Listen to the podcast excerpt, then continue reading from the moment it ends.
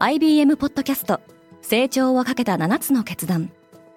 成長をかけた7つの決断とは今後3年間に世界を形作ると予想される7つのビジネストレンドについて IBM が何千ものクライアントとの対話に基づき提言をしたものです。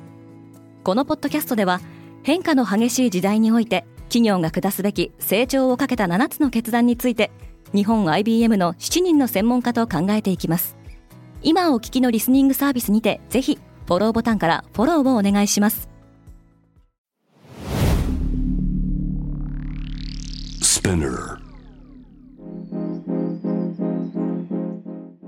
おはようございます。ケリーアンです。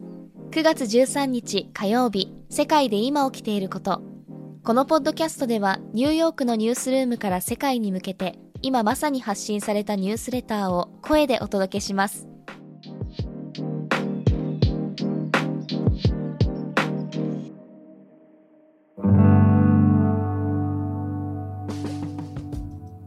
国王チャールズ3世が初めてイギリス議会で演説を行った。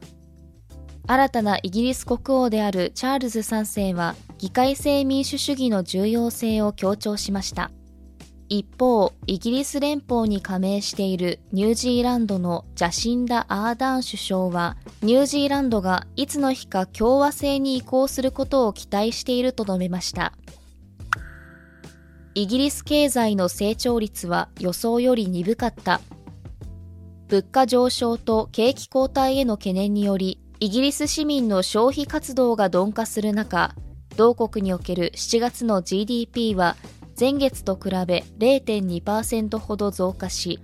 アナリスト予想の0.3%増を下回りました。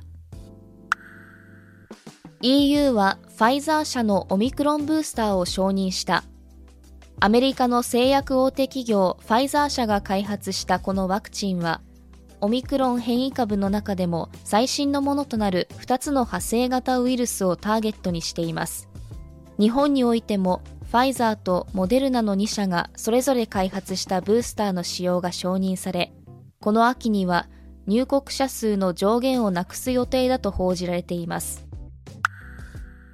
スウェーデンの選挙は右派陣営が僅差で勝利する見込みである。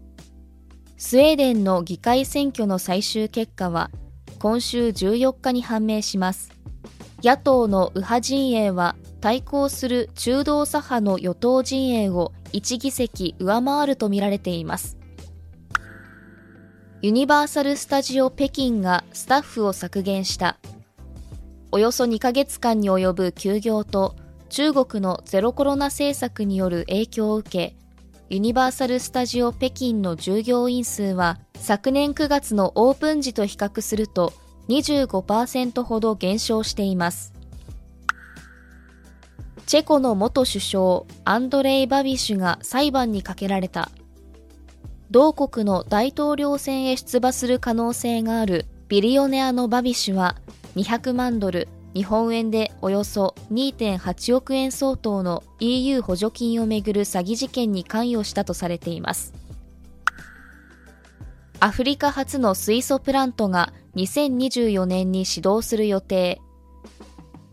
フランスの水素エネルギー開発企業 HDF エナジーによるとナミビアにあるこのプラントは14万2000人分のクリーンエネルギーを生産できるとのことです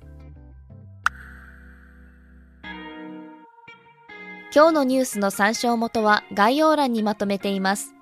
明日のニュースが気になる方は、ぜひ、Spotify、Apple Podcast、Amazon Music でフォローしてください。Coach Japan では世界の最先端を毎日2通ニュースレターでお送りしています。また、世界で暮らす女性の喜びや悩みを伝えるコンテンツ、ポートレートオブミーも配信中です。詳しくは概要欄に載せていますので、ぜひこちらも見てみてくださいね。ケリーアンでした。Have a nice day!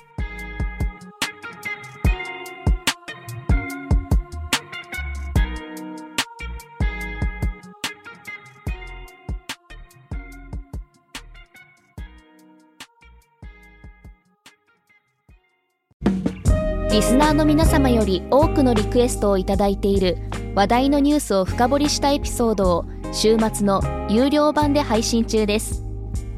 今なら1ヶ月無料トライアルを実施中。